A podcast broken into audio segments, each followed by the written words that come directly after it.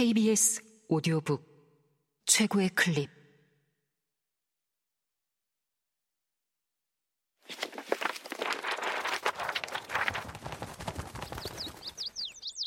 KBS 오디오북.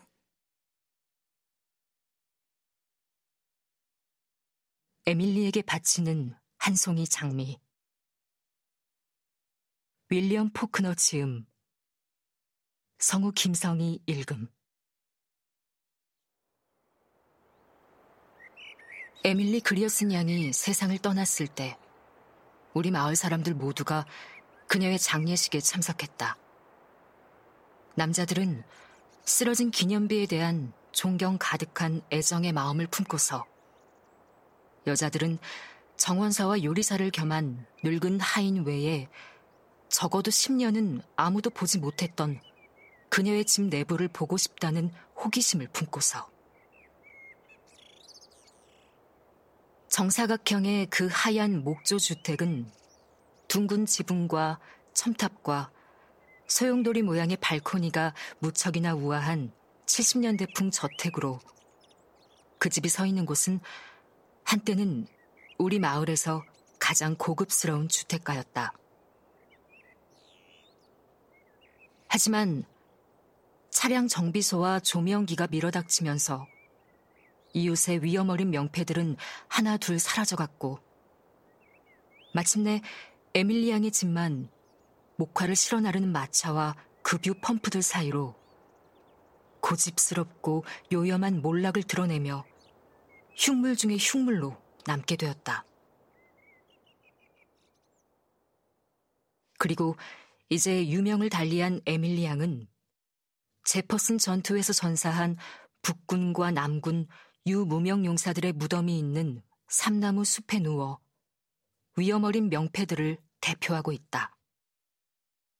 살아있는 동안 에밀리 양은 하나의 전통이자 의무이며 관심의 대상이었다. 즉, 마을에 세습되는 일종의 책임이었다. 흑인 여성은 앞치마를 두르지 않고는 거리를 다닐 수 없다는 법령을 시행한 바 있던 시장 사토리스 대령이 1894년 그녀의 부친이 사망한 날, 지금부터 그녀의 세금을 영구적으로 면제하겠다고 하면서부터 에밀리 양이 그런 혜택을 순순히 받아들이지 않을까봐 사토리스 대령은 그녀의 부친이 시 정부에 돈을 빌려주었기에 시 입장에서는 그렇게라도 상환해야 한다는 그럴듯한 이야기를 지어냈었다. 딱 대령 세대의 사고방식을 가진 남자만이 지어낼 수 있고, 딱 한 여자만 믿을 수 있는 이야기였다. 더 현대적인 신념을 가진 다음 세대가 시장과 시의원이 되자 그들은 그 조치에 적잖은 불만의 소리를 냈다. 그리고 새해 첫날, 그들은 그녀에게 납세 고지서를 발송했다. 2월이 되어도 답신은 없었다. 그들은 그녀에게 공적인 서신을 보내 편리한 시간에 보안관 사무실로 출두해 줄 것을 요청했다. 일주일 뒤 다시 시장이 직접 방문하거나 차를 보내겠다는 서신을 보내자 고풍스러운 편지지에 색바른 잉크로 쓴 한 장짜리 답신이 왔다. 더 이상 바깥 출입은 하지 않는다는 글이 가늘고 유려한 필치로 쓰여 있었다. 납세 고지서도 동봉되어 있었지만 거기에 대해선 아무런 언급이 없었다. 시의원들은 특별 회합을 소집했다. 그리고 그들의 대표단이 8년인가 10년 전 도자기 그림 수업이 중단된 이후 그 어떤 방문객도 통과한 적 없던 그녀의 집 대문을 두드렸다.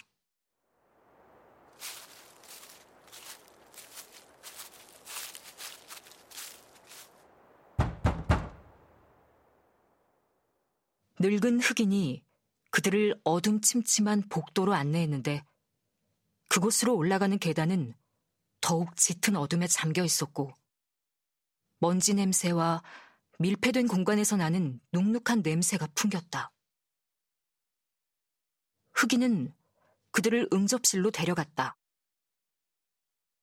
응접실은 가죽으로 덮인 육중한 가구들로 장식되어 있었다. 흑인이 창문 한쪽을 가리고 있던 블라인드를 걷자 그들은 가죽에 균열이 가 있는 것을 볼 수 있었다.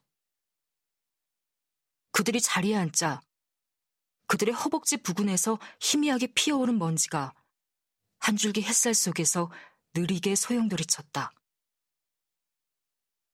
벽난로 앞에 세워진 빛바랜 금박 이젤에는 크레용으로 그려진 에밀리앙 부친의 초상화가 놓여 있었다. 그녀가 들어오자 그들은 자리에서 일어났다. 검은 옷의 그녀는 작은 키에 통통했고 허리까지 드리워져 끝을 허리띠 안으로 집어넣은 가느다란 금목걸이를 하고 있었으며 빛바랜 황금색 손잡이가 달린 흑단 지팡이를 짚고 있었다. 그녀의 골격은 작고 가는 편이었다. 다른 사람이었으면 통통해 보였을 몸이 비만스러워 보이는 것은 그 때문인 듯 했다. 그녀의 얼굴은 고인 물 속에 오랫동안 잠겨 있었던 시체처럼 퉁퉁 불어 있었고, 파리한 안색 역시 시체를 연상시켰다. 퉁퉁 부른 얼굴에 감추어진 그녀의 두 눈은 손님들이 용건을 말하는 동안 그들의 얼굴을 일일이 살피고 있었는데 마치 반죽 덩어리 속에 박힌 두 개의 조그만 석탄 조각이 같았다. 그녀는 그들에게 앉으라고 권하지 않았다. 자신 역시 그냥 문가에 선 채 대표자가 당황하며 말을 멈출 때까지 조용히 듣고만 있었다. 그러는 동안 그들은 금목걸이 끝에 달려있는 허리띠 안에 감추어져 보이지는 않는 시계의 째깍거리는 소리를 들을 수 있었다. 그녀의 목소리는 건조하고 차가웠다. 난 제퍼슨 씨에 낼 세금이 없습니다. 사토리스 대령이 내게 그걸 설명해 주었어요. 여러분 누구라도 시의 기록을 조사해 본다면 납득이 갈 겁니다. 하지만 이미 조사를 했습니다. 저희는 시 당국자들입니다, 에밀리 양. 보안관이 서명한 통지서를 받지 않으셨나요? 물론 서류 한 장을 받은 적은 있어요. 에밀리 양이 말했다. 그걸 보낸 사람이 보안관이었나 보군요.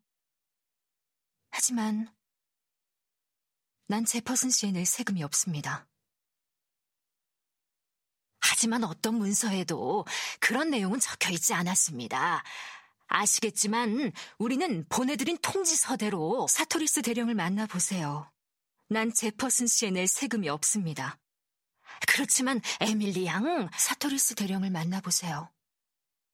사토리스 대령은 죽은 지 거의 10년이 되어가고 있었다. 난 제퍼슨 내 세금이 없어요.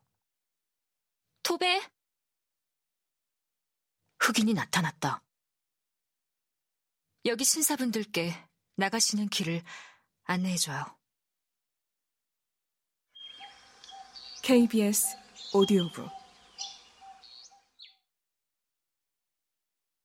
그렇게 그녀는 그들을 모조리 퇴각시켰다. 30년 전 어떤 냄새 때문에 찾아온 그들의 아버지들을 퇴각시켰을 때처럼.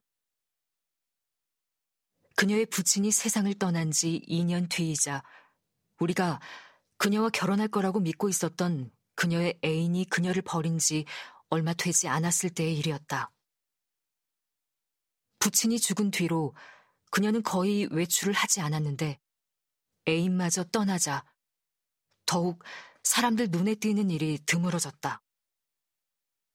몇몇 부인들이 그녀의 집을 찾아가는 만용을 부렸으나 당연히 받아들여지지 않았다. 그 집에 사람이 산다는 유일한 표지는 한 흑인 남자가 당시엔 청년이었다. 장바구니를 들고 그 집을 들락거린다는 것 뿐이었다.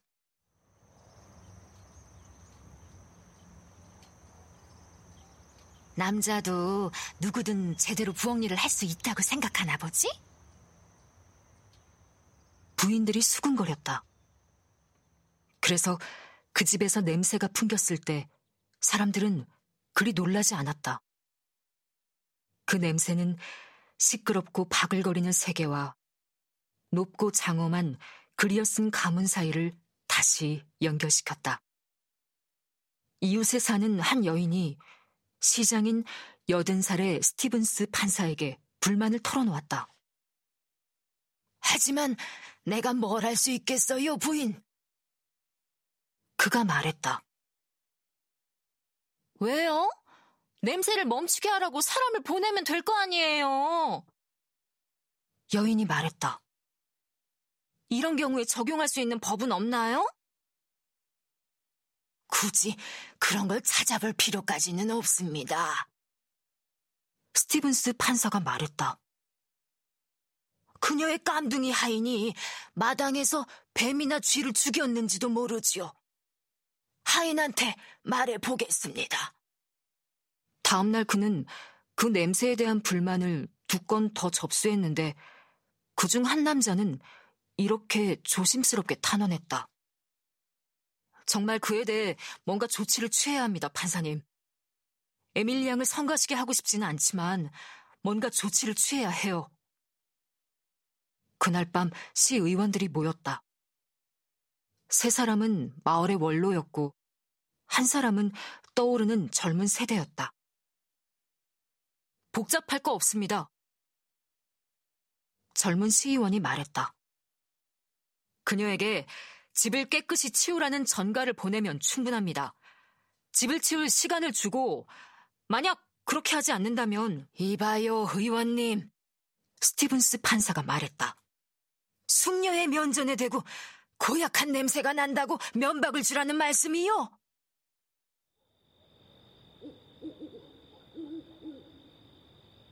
결국 다음 날 밤 자정이 지난 시각 네 명의 남자가 에밀리 양의 잔디밭을 가로질러 가서 집 주변 벽돌 바닥을 따라 도둑처럼 살금살금 돌아다니며 코를 킁킁거렸고 지하실 문 틈새에도 코를 들이대고 냄새를 맡았다.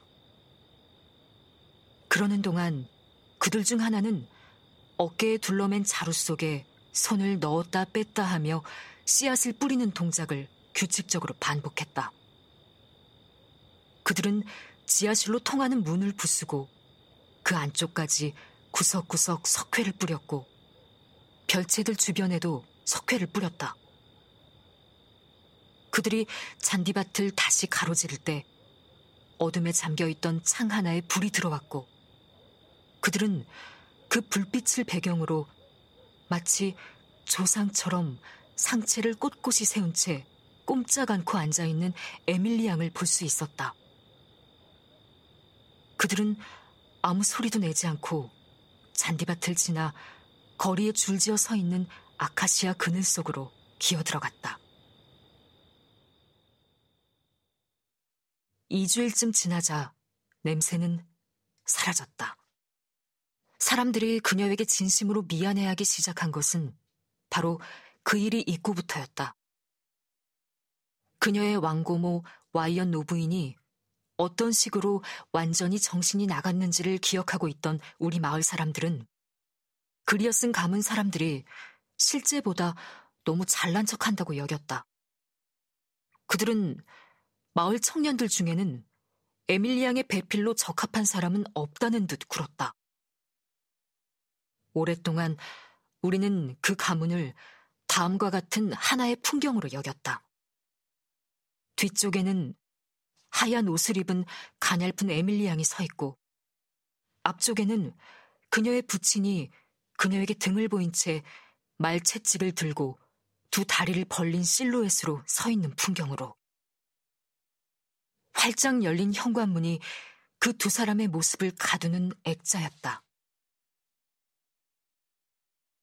그녀가 서른이 되어도 여전히 독신으로 머물러 있자 우리는 기쁨까지는 아니지만 우리의 예상대로 되었다는 기분을 느꼈다. 비록 그 가문에 정신병적인 기질이 있다 해도 그녀에게 기회를 잡을 가능성만 있었다면 그녀가 그 모든 기회를 거절하지는 않았을 거라 생각하며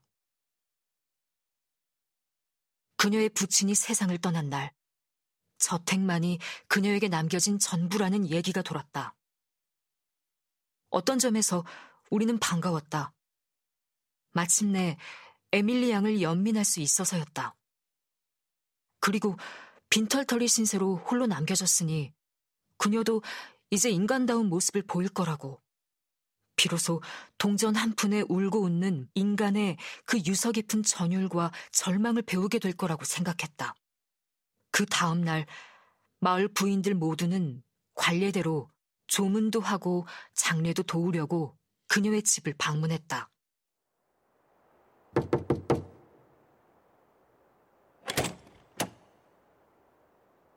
문간에서 그들을 맞이한 에밀리 양은 평소 옷차림 그대로였고 얼굴에선 슬픔의 흔적을 찾을 수 없었다. 그녀는 그들에게 자신의 아버지는 죽지 않았다고 말했다. 성직자들과 의사들이 그녀를 찾아가 시신을 매장해야 한다고 설득한 사흘 동안에도 같은 말을 반복했다. 그들이 하는 수 없이 법과 공권력을 동원하려 하자 마침내 그녀는 굴복했고 그들은 서둘러 그녀의 부친을 매장했다.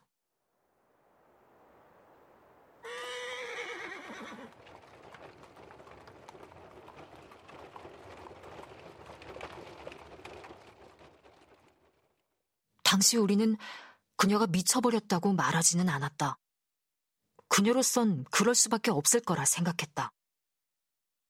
우리는 그녀의 부친이 쫓아냈던 그 많은 청년들을 모두 기억하고 있었기에 남은 게 아무것도 없는 사람들이 그렇듯이 그녀도 자신의 모든 것을 앗아간 바로 그 대상에게 매달릴 수밖에 없을 거라고.